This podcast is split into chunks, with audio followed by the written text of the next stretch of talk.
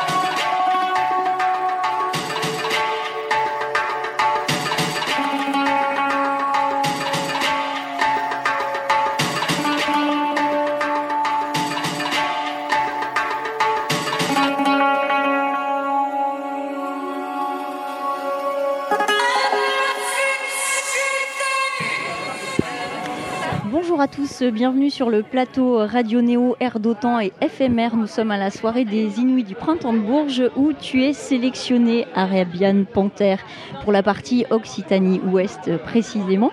Bonjour Samy. bonjour à tous. Alors tu es producteur euh, DJ, est-ce que tu peux nous raconter un petit peu comment a commencé euh, tout ça euh, pour toi? Et est-ce que la techno a été une évidence? Alors la techno n'était pas une évidence du tout. Donc moi j'ai grandi en écoutant plus euh, du rock, du rock psyché, du hip-hop. Euh, il y a quelques années j'ai découvert la musique électronique et en, enchaînant les, sorties, les découvertes, etc. Il y a cinq ans j'ai participé à, la création d'une communauté sur internet qui s'appelait la chinerie. Donc c'est devenu euh, la plus grosse communauté de musique électronique en France. On était quasiment 200 000 euh, sur Facebook. Donc c'était des groupes de recherche de musique. Donc le but, euh, tous les DJ connaissaient pas mal de forums euh, un, peu, un peu inconnus où, on échangeait des musiques, les, nouveautés, les promos des différents labels. Et du coup, ben, en fait, ces forums-là ne prenaient pas la forme qu'on désirait. Il y avait beaucoup beaucoup trop de publicité, de, DJ qui balançaient leur, leur, propre son, etc. Donc on a lancé ça et ça a vachement pris parce qu'il y avait un vrai besoin. Ça a pris en très peu de temps. Ouais, ça a pris en, en un an. En un an donc, euh, une chose entraînant une autre, ben, moi je suis devenu un peu le, le, le gérant de, tout, le versant techno parce que c'était divisé en plusieurs, groupes. Donc il y avait euh, house, techno, hip-hop euh, et Chinois des origines. Donc Chinois des origines, c'était plus axé sur tout ce qui avait euh, influencé les musiques électroniques. Donc tout ce qui est jazz, blues et, toutes ces musiques nord-américaines qui en fait ont, participé à la création de la house et ensuite de la techno. Donc voilà, donc moi j'ai participé à l'aventure de, de, la chinerie pendant, pendant 4-5 ans. On a créé un Kiss Kiss Bank Bank, on a réussi à, lever des fonds, on a levé quelque chose comme 60 000 euros avec notre communauté.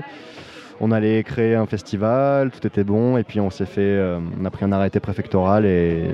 Dommage. Voilà. du coup, on a perdu beaucoup d'argent et...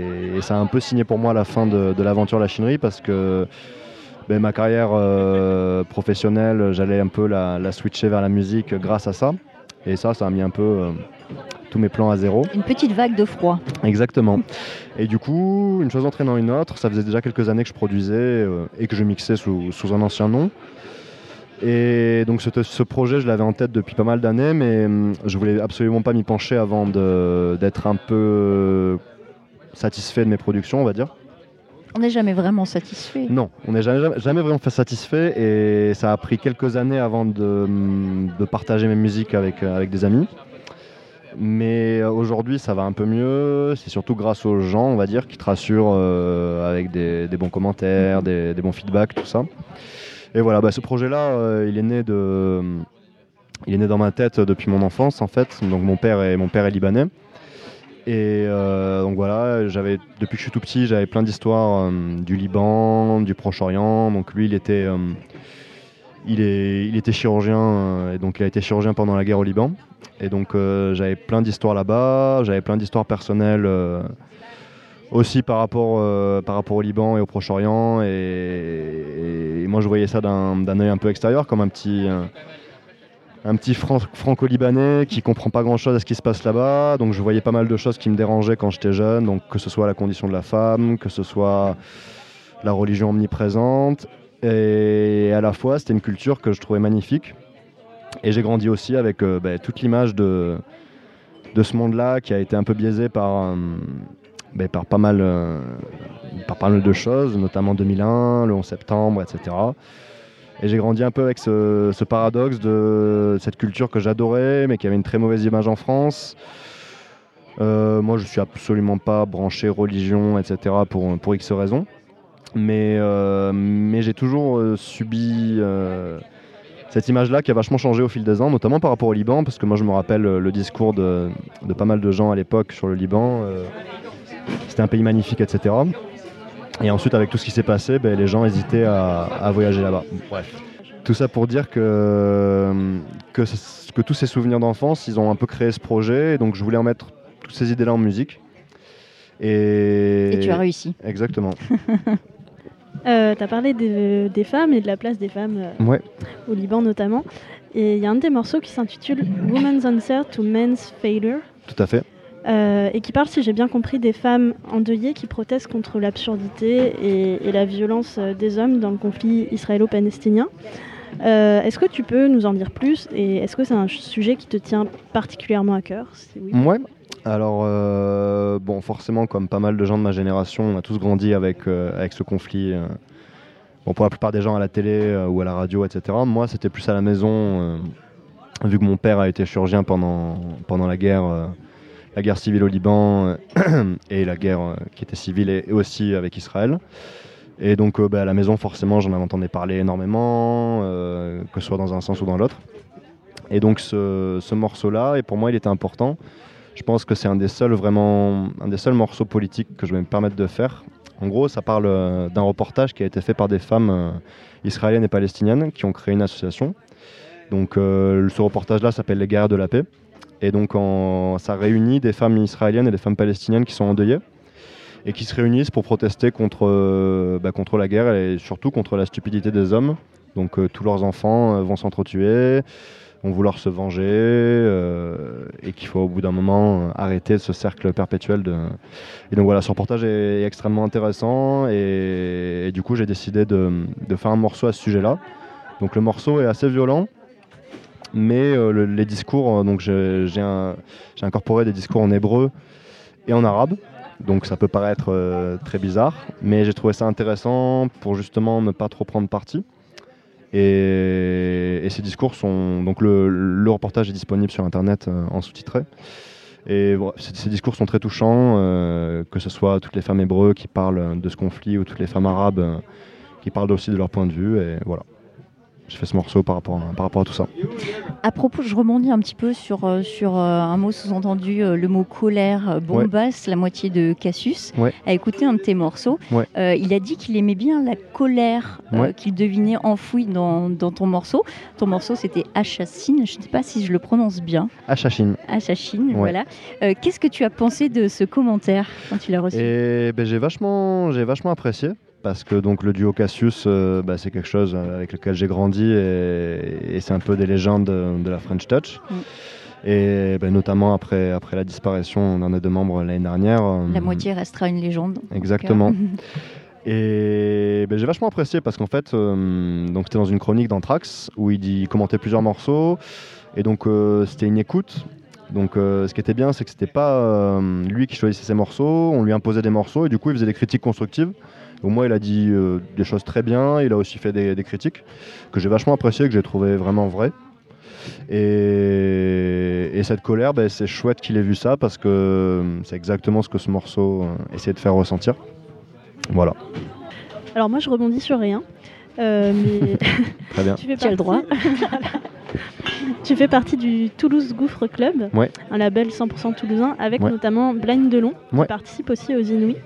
Euh, comment on fait pour euh, gérer la concurrence entre euh, musiciens amis? Alors, ça, c'est quelque chose que j'ai vécu justement avec mon- mes anciens collectifs. Parce que tous les DJ, au bout d'un moment, se réunissent par genre. Et donc, forcément, inexorablement, il y a une concurrence qui se fait entre chacun pour avoir des dates, pour jouer sur les événements, pour avoir le meilleur créneau, pour euh, blablabla. Et en fait, euh, on s'est rendu compte au bout de quelques années qu'on était une très bonne bande de potes. Que la plupart des collectifs, en fait, ne se font pas avec des potes, ils sont plus avec des gens euh, qui ont les mêmes centres d'intérêt, la même musique. Et justement, le Toulouse Gouffre Club, on a vraiment attendu avant de faire ça. On a même trop attendu. Au bout d'un moment, on s'est tous dit bon, les gars, chaque projet est en train un peu de prendre une ampleur. Il serait temps de faire un truc ensemble. Et ce qui est très chouette dans ce projet, c'est que justement, ça ne débordera jamais les uns sur les autres parce qu'on fait des musiques complètement différentes. Et je pense que c'est ça qui est sain dans, dans cette famille-là, c'est que on va avoir du Blind Delon qui fait de la Cold Wave, Synthwave. On va avoir du Strange Wedding euh, qui fait du down tempo, un peu tribal. On va avoir euh, du Kendall qui fait de l'Italo Disco, Error 508 de la techno, du Kmile euh, de la techno plus mentale. Finalement, vous pouvez faire un festival à vous tout seul. Exactement. Et c'est ça qui est très chouette avec, euh, avec ce label. Il va donc la première sortie arrivera cette année en vinyle. Donc on a fait pas mal de soirées cette année pour l'autofinancer. Et ce qui est très chouette dans les soirées, euh, c'est que tout est naturel et que justement la progression se fait naturellement parce qu'on arrive tous à apporter quelque chose qui, qui colle soit un créneau horaire, soit une ambiance. Donc on est tous complémentaires, il n'y a pas de concurrence entre nous. Eh bien merci Arabian Panther, à tout à l'heure sur scène. Oui, à tout à l'heure. Avant de passer la parole à Alicia, la deuxième artiste de la soirée, on va profiter encore un peu d'Arabian Panther. On écoute Sidon Legacy sur Radio Neo.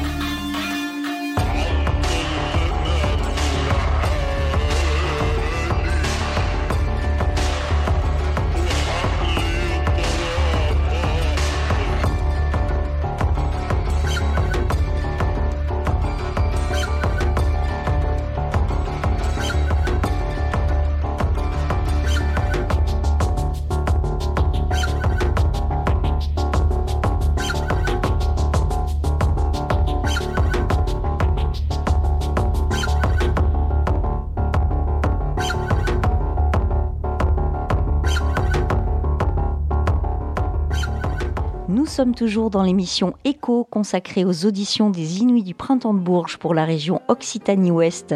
Deuxième artiste sélectionné pour cette soirée, c'est Alicia sur Radio Néo. je sens que mon L'avenir t'appartient si tu te laisses, écoute mon ange. Moi, j'en viendrai aux mains. La pin-up de tes rêves. Entre nous, aucune trêve. T'entends mes appels à l'aide. Nous deux, c'est Adam. Bonjour Alicia. Bonjour.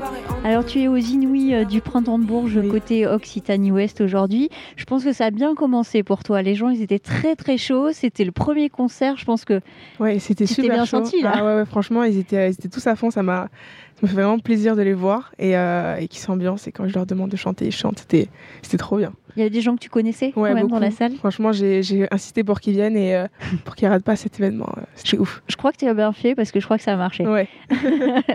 Alors ton EP, euh, celui que en tout cas tu as sorti sur Ouais. Duke, qu'on peut écouter euh, sur les plateformes, euh, il y a un morceau qui s'appelle Betty Boop. Je voulais savoir quel lien tu avais avec ce personnage, qu'est-ce qui t'inspire?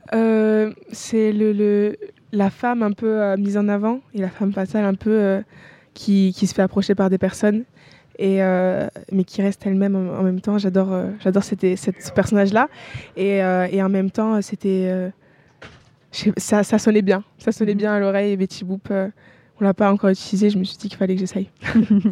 Tu as bien essayé, tu as, tu as réussi, je pense. Oui. Alors moi j'ai écouté euh, Betty Boop aussi, euh, qui parle de bisous sur la joue et euh, de porter un sourire en bijoux. Et j'ai écouté aussi À toi, Oui. qui là parle plus d'amour déçu et de s'oublier pour l'autre. Et j'ai l'impression que ta vision de l'amour c'est la fusion. C'est Oui. vrai C'est vrai, ça, ça change euh, du jour au lendemain. Et puis, euh, je suis comme ça aussi, je change beaucoup d'humeur très vite.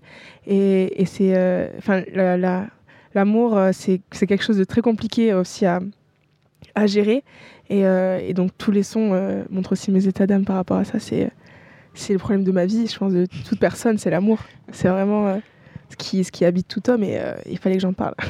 Voilà. Est-ce que c'est le problème de ta génération aussi, Ouais. d'être euh, un petit peu la génération zapping Oui, c'est ça. C'est Ouais. ça notre problème, c'est que on se laisse super vite des choses et en même temps, on veut qu'elles reviennent et et il y a trop de, de paradoxes. Donc, donc faut, faut, faut les expliquer aussi aux, aux gens, qui Mhm. comprennent aussi ce qu'ils sont en train de faire, ce qu'ils sont en train de vivre. Il y a d'autres personnages plus réels qui t'inspirent, euh, comme Aristote, par exemple. Oui. Tu as une chanson qui Oui. s'appelle Aristotélicienne, Télicienne, oui. très joli mot. Qu'est-ce qui t'inspire dans ce personnage? Euh, Des lectures, franchement, que oui, tu as faites? franchement, oui. C'est euh, moi, j'a- moi, j'adore euh, puis tout ce qui est intellectuel, tout ça. J'aime bien me travailler sur les sur les euh, sur les musiques. Et puis après, j'ai euh, sur cette musique, je me suis vraiment pas posé la question d'Aristote en soi. C'est juste que j'ai essayé de penser à une personne. euh, c'est une prostituée, ça parle d'une prostituée cette musique, et une personne qui dans l'ancien temps pouvait donner du plaisir à une autre. Et j'ai parlé d'Aristote, aristotélicienne, je me suis dit ça allait le faire. Et et je pouvais pas, euh, je voulais que ce soit un peu sub- subtil euh, d'un sens pour pas dire, euh, voilà, parler d'une prostituée directement, que les gens essaient d'écouter la musique. Prostitute, c'est moins joli Voilà, que on va pas se mentir. Voilà. C'est- sûr.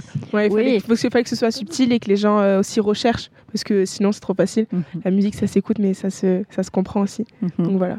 C'est bien quand on fouille. Ouais. Euh, justement, dans Quotidien, euh, tu parles de la relation et de l'impact que les gens qui Ouais. t'écoutent ont sur toi. Euh, comment tu gères cette relation et est-ce que c'est pour ça qu'on a du mal à te trouver sur les réseaux et sur Internet? Moi, je suis très proche quand même des personnes qui me suivent par rapport euh, sur les réseaux sociaux, sur Instagram beaucoup, beaucoup, Twitter aussi. Moins sur Facebook. on Euh, pas Facebook, sérieusement, je suis pas du tout Je ne active. pas trouvé non plus sur Ouais, je suis Instagram. pas. euh, ça, j'ai changé d'Instagram il y a pas longtemps, donc euh, peut-être que voilà. Mais mais sinon, je suis super proche des personnes qui me suivent sur les, les réseaux sociaux et du coup, dans la vraie vie, c'est vrai que moi, je, je les vois moins et et donc euh, il y a quand même deux trois personnes qui me connaissent et qui qui trouvent que je change par rapport à mon comportement, tout ça.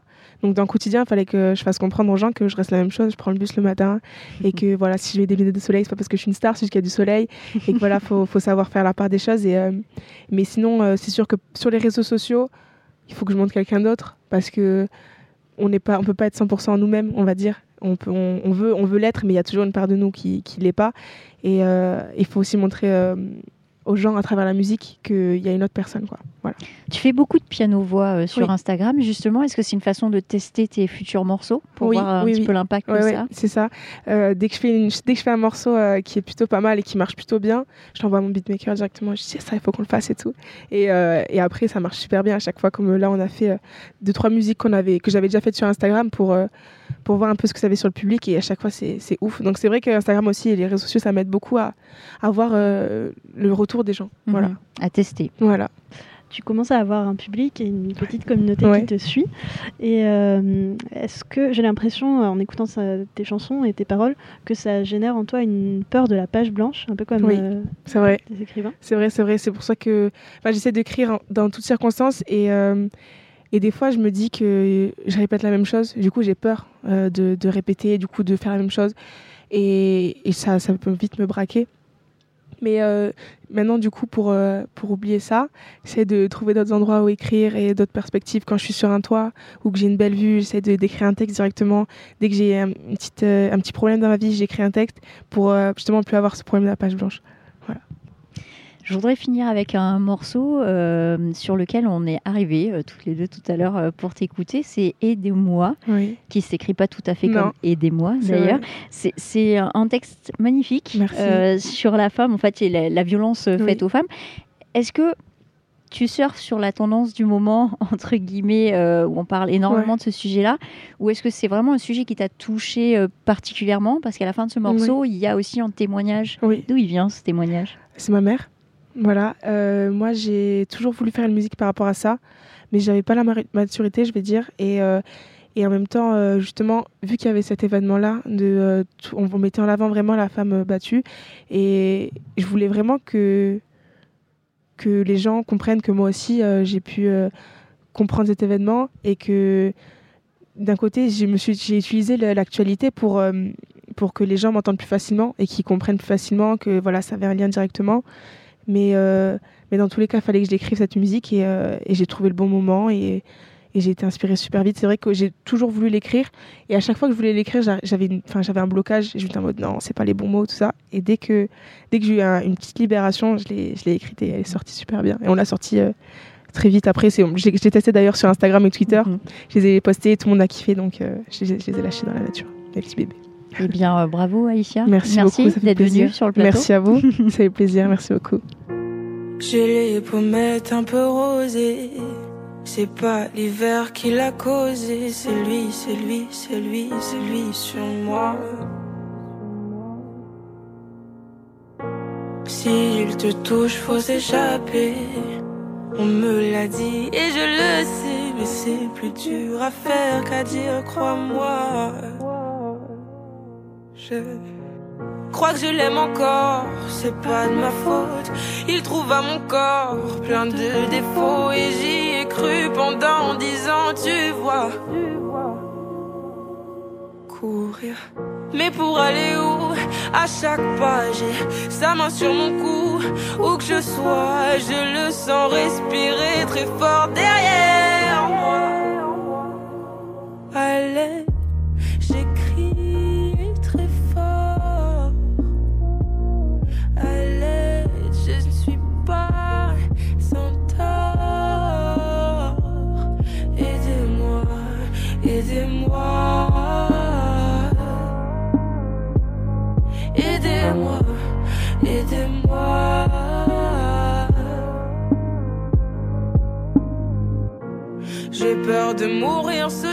coups. Je veux pas que mes enfants subissent tout. Il a brisé tout rêve en moi. Il me dit qu'il regrette. Ça va pas bien dans sa tête. Que j'ai bien cherché tout ce que je reçois. De l'amour à la haine.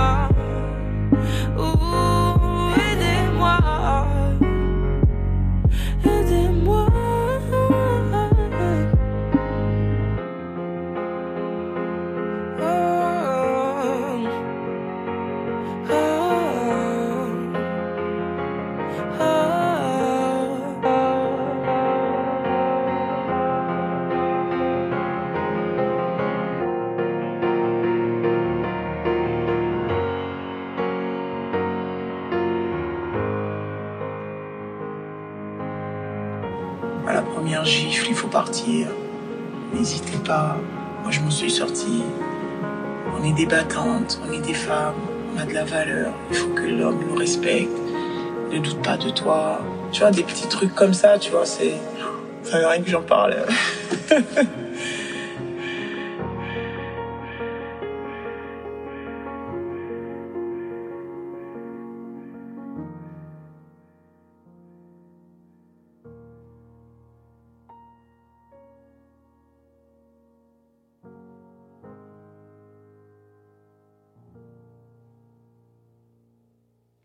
Nous sommes toujours dans l'émission Écho consacrée aux auditions des Inuits du Printemps de Bourges pour la région Occitanie-Ouest. Troisième artiste sélectionné pour cette soirée, c'est le groupe Cathédrale.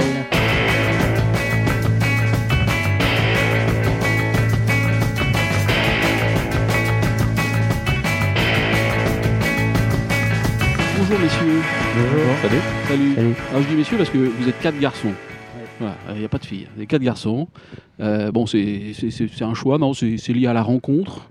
Euh, Il n'y avait pas de filles dans. le- dans, dans- Bah non, enfin c'est pas c'est comme ça. euh, C'est il y a quatre garçons. une fille, euh, mais il n'y en a pas. c'est- C'est concours de circonstances, quoi. Concours de circonstances. Bon, ok.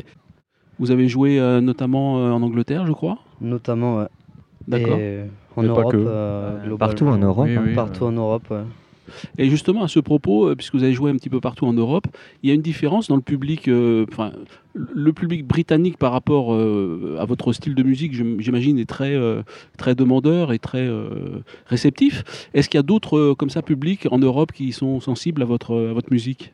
Bah, bah, on a fait une tournée en Europe de l'Est. Ouais. Euh, on a fait euh, République tchèque, euh, fait, euh, tout ça. Mais euh, c'est une- une- oui, c'est des, des régions qui sont assez euh, réceptives parce que je pense qu'il n'y a pas beaucoup de groupes qui. euh, Enfin, il y a beaucoup de groupes qui vont tourner là-bas, mais pas beaucoup non plus dans le genre qu'on, dans la musique qu'on, joue. Du coup, je Mm. pense que c'est un, un genre qui est assez réceptif. euh.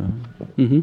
Moi, je me souviens surtout euh, plus que l'Europe de l'Est, où moi j'ai peut-être un ressenti différent, mais de l'Espagne et du Portugal, où bah, ils ont quand même euh, une culture euh, De la fête. de la fête. euh, du coup, bah, il fait chaud, ça joue tard, euh, les gens sont chauds, euh, même si, voilà, enfin, voilà, avec des soirées avec d'autres trucs. euh, surtout hein, au Portugal, j'ai des bons souvenirs de belles soirées, Au Portugal. comme on aime, quoi. justement, où il y a de l'énergie, quoi. Il y a de l'énergie. Et justement, pour les auditeurs qui vous découvrez, enfin qui vous découvrent aujourd'hui, là, ce soir, sur l'antenne, est-ce que vous pouvez définir un petit peu votre musique Comment, comment Parce qu'on parle, ouais, enfin, on dit que c'est du rock, c'est du post-punk, enfin, j'entends des termes, quelquefois, on comprend pas toujours, Mm. toujours tout d'ailleurs, mais euh, quelle, quelle est en fait la ligne directrice de votre, euh, de votre musique? Bah, ligne directrice, directrice, il n'y en a pas vraiment, je pense. Euh, Enfin, je sais pas, on fait du punk, euh, post-punk, garage. On fait la musique qu'on aime- qu'on aimerait entendre en fait. ouais, Euh, on fait. Ouais. Après, il y, a des- il y a des morceaux un peu pop aussi dans les mélodies. euh, Après, c'est sûr qu'on a une base commune à nous quatre. Euh, ça tire plutôt vers le, le rock anglais euh, du, de- des années 60 jusqu'à maintenant. euh. Mhm. Après, euh, quand on dit euh, punk et tout, euh, oui, c'est tout ce qui est post-punk, tout ça, ouais, c'est ce qui nous colle le plus. Ouais. Mhm. Après, voilà, euh, tu parles de. euh, T'as vu ça, euh, machin, post-punk, euh, c'est dur de mettre les choses dans les cases, Oui, mais. même euh, nous, on sait pas. Peut-être que la meilleure idée pour savoir ce qu'on fait, c'est de nous écouter, quoi. Oui, c'est ça, ben, absolument. ça varie selon une les bonne morceaux réponse. aussi. euh. Ça peut varier, ouais. Oui. Morceaux plus calmes, euh, ils vont faire peut-être plus euh, 60s. Et alors que des morceaux plus rapides, bah ouais, plus post-punk ou même juste punk. euh. Mhm. Ah, Il y a un truc qui m'a étonné aussi, comme j'ai navigué sur le web, j'ai remarqué que euh, il y avait des clips, euh, notamment je crois que c'était euh, I Think I Can. Ouais. Vous, êtes, vous avez le visage masqué. Donc, euh, alors je sais pas, c'est le syndrome Daft Punk, je sais pas, j'en sais rien, mais pour- pourquoi avoir masqué les visages comme ça? Il n'y a pas que sur ce clip-là, sur plusieurs. euh, Sur deux Il y clips, a deux ouais. clips. ouais, il y a deux clips. C'était Il y avait le. un jeu justement entre les deux, si je me rappelle bien. euh. Ouais, Mais le premier, c'était I Think I Can. euh, c'est l'inverse. Le premier, c'était ouais. Ouais. c'est ça. En ouais. fait, il y, a des, euh, il y a des mannequins dans tout le clip qui sont eux aussi masqués. Mhm. Ils sont en parka et nous on joue, on est aussi en parka et du coup on s'est mis des masques. Voilà, c'est pour donner un espèce d'effet euh, mannequin. C'était, euh, on va dire, un concept aussi de, du deuxième album où on s'était dit, on avait commencé sur ces masques, donc autant continuer sur ce truc de et masque en, euh, en papier mâché qu'on avait fait nous-mêmes. Ouais. enfin. aussi surtout pour l'esthétique, euh, entre autres choses. Mais aucune, euh, aucun rapport avec Daft Punk pour le coup.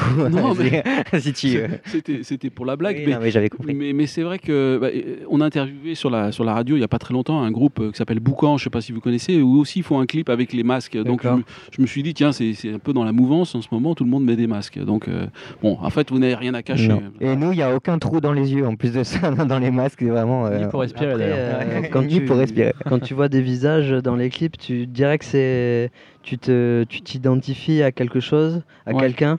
Alors que si tu mets des masques, en fait, il y a un, un- un côté euh, pas anonymat, mais euh, neutre, on va dire, Oui. qui, est, qui est intéressant Et aussi tu à travailler. Ouais, tu euh. t'identifies avec un personnage beaucoup plus facilement et euh, tu Oui, t'imagines peut-être par derrière même des fois et c'est intéressant pour le. Ouais, ouais. Ceci dit, c'est vrai, ça, ça nous permet de nous concentrer aussi plus peut-être sur la musique. Peut-être, euh, et d'écouter. c'est un masque Ouais. très neutre au final. Ouais. Ouais. C'était tout blanc, hein, en papier mâché tout blanc. C'est ça. ouais. Pour les auditeurs qui ne voient pas l'image. Ouais, c'est tout blanc. Ouais. Et euh, vous avez vu qu'il y a un autre groupe qui s'appelle Cathédrale sans E? Ouais. Ah oui, de Doom. euh, C'est du métal, ça. Ouais. C'est- du métal. euh, Du Doom. euh, 90, non Je crois que c'est terminé depuis un moment. Ouais, c'est terminé, mais euh, quand, quand on vous cherche sur le web, Ouais, on, on peut tombe, trouver, on euh, tombe. Si on l'écrit mal, euh, oui, sûrement. Donc c'est cathédrale avec un E. À la fin, ouais. Voilà, Oui, ouais. donc ce ne sont pas des enfants de cœur, et ils sont, ils sont français, et ils font, ils font de la bonne musique, donc on vous encourage à, à les écouter. Euh, vous êtes aujourd'hui donc aux Inouïs du Printemps de Bourges. Aller au Printemps de Bourges, pour vous, c'est, ça représente quoi?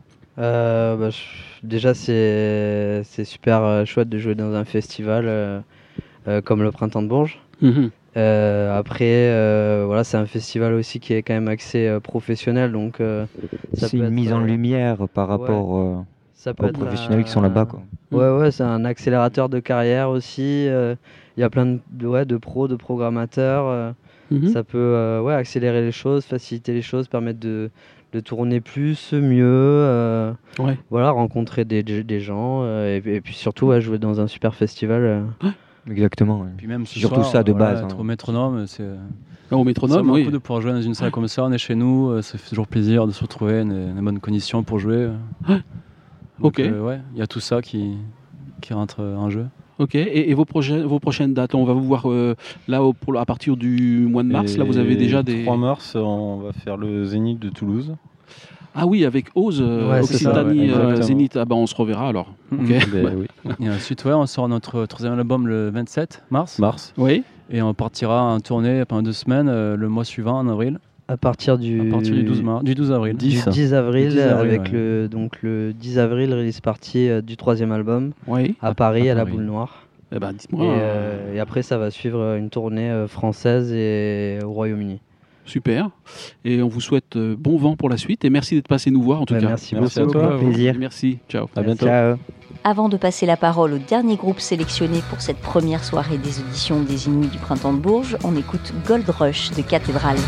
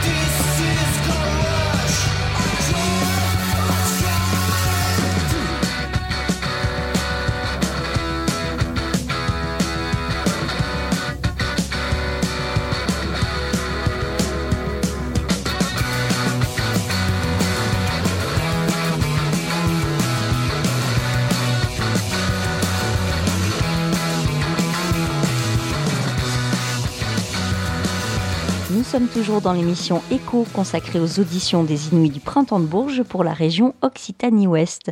Quatrième et dernier artiste sélectionné pour cette première soirée, le groupe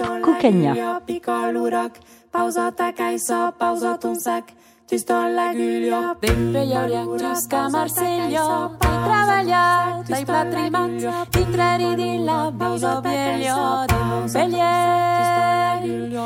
C'est où c'est bien né. Coucagne. Coucagne. Alors on dit tout de suite, alors euh, aux auditeurs qui vous connaissent pas, euh, Cocagne, ça s'écrit C-O-C-A-N-H-A. Donc on dit pas Cocagna, on dit Cocagne parce que c'est de l'occitan. Coucagne même. Alors Coucagne. l'important, c'est que l'accent tonique soit sur. Cuca.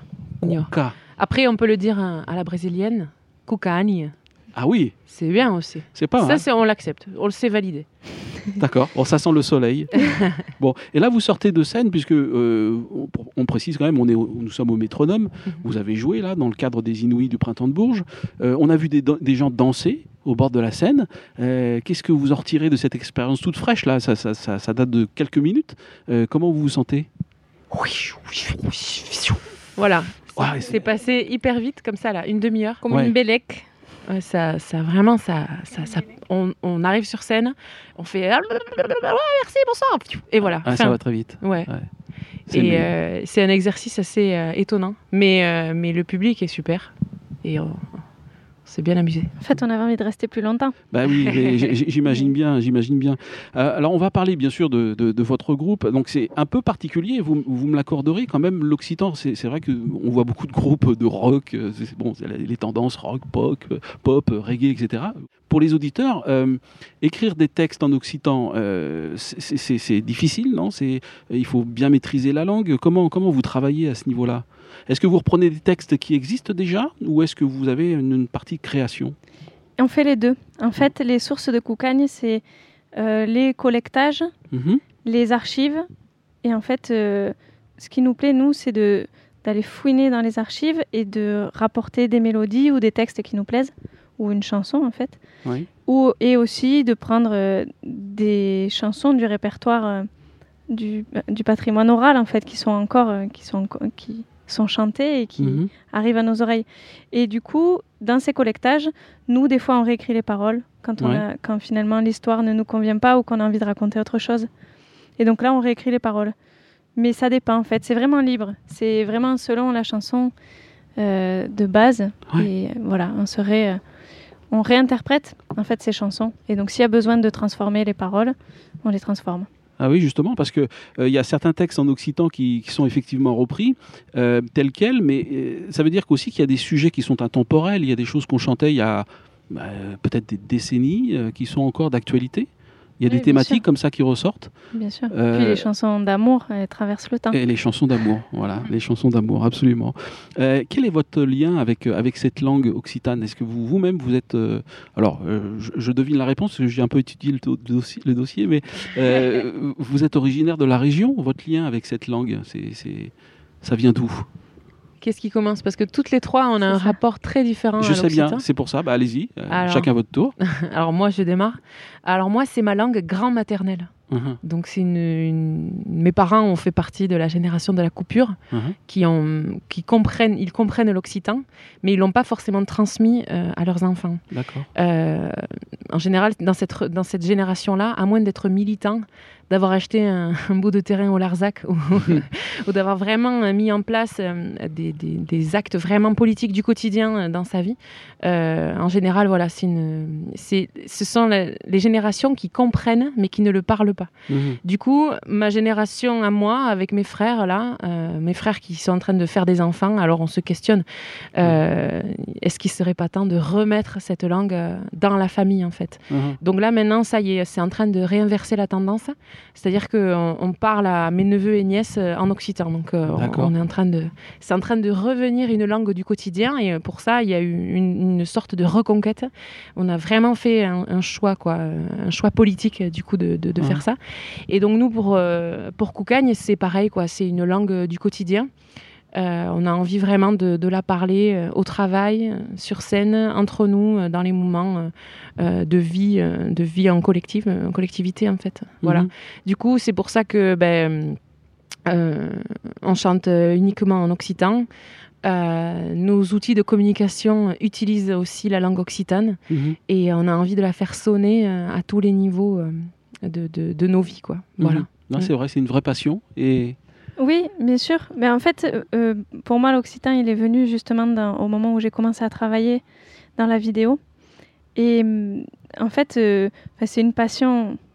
Oui, mais finalement, le, travail est venu comme ça en occitan.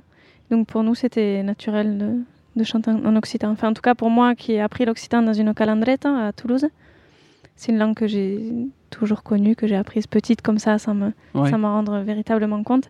Mais par contre, que j'ai rechoisi plus tard, justement, au moment de, voilà, au moment de, de travailler. Uh-huh, D'accord.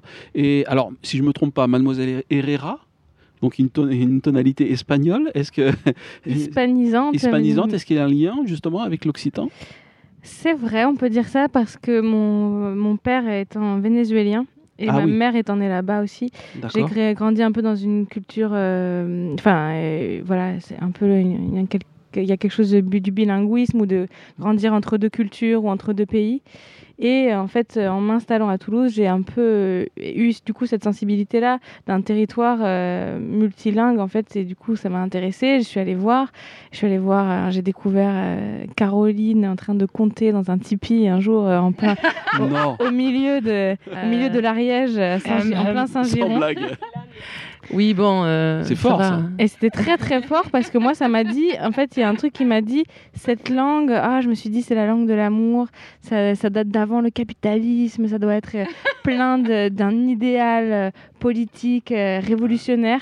Un vrai Et du coup je suis tombée amoureuse, de- enfin ouais je me suis dit j'ai envie de grandir dans cette culture et j'ai envie de la connaître et de l'apprendre et et puis j'aimerais ouais j'aimerais ouais, savoir de quoi il retourne Ouais. et puis il y a un rapport à la nature aussi qui, qui, qui m'avait beaucoup touchée.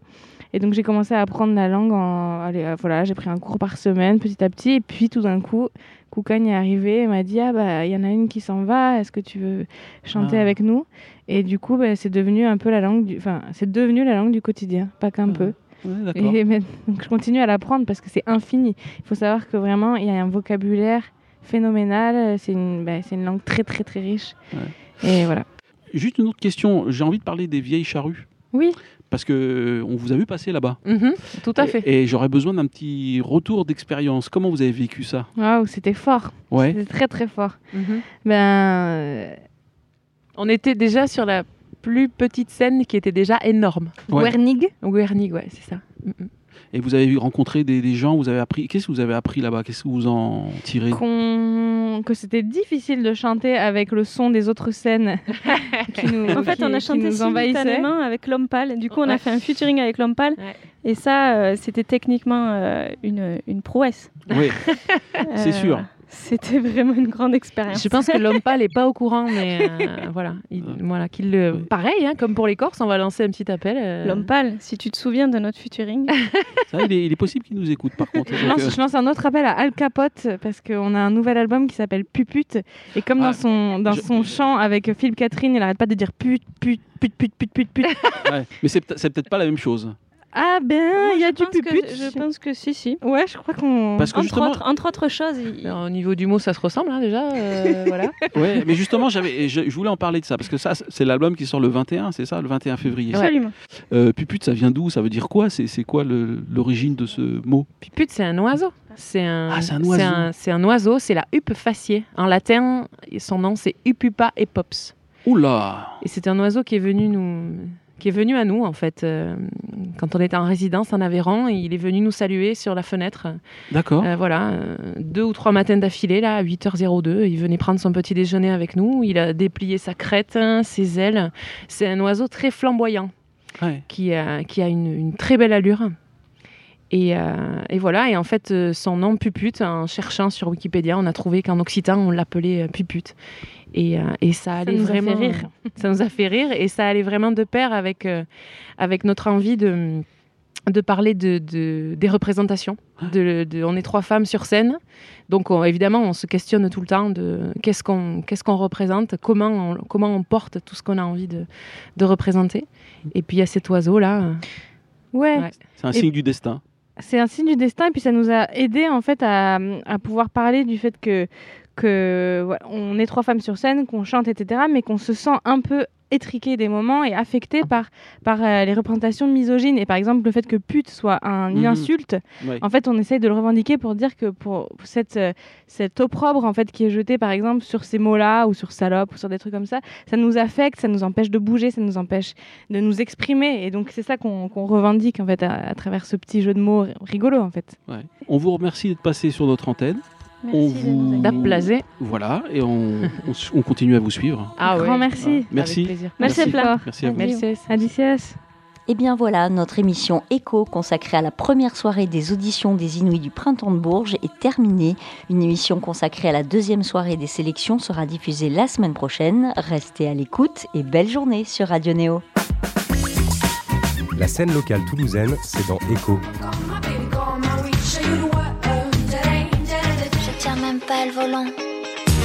Chaque semaine, c'est l'interview sur Néo.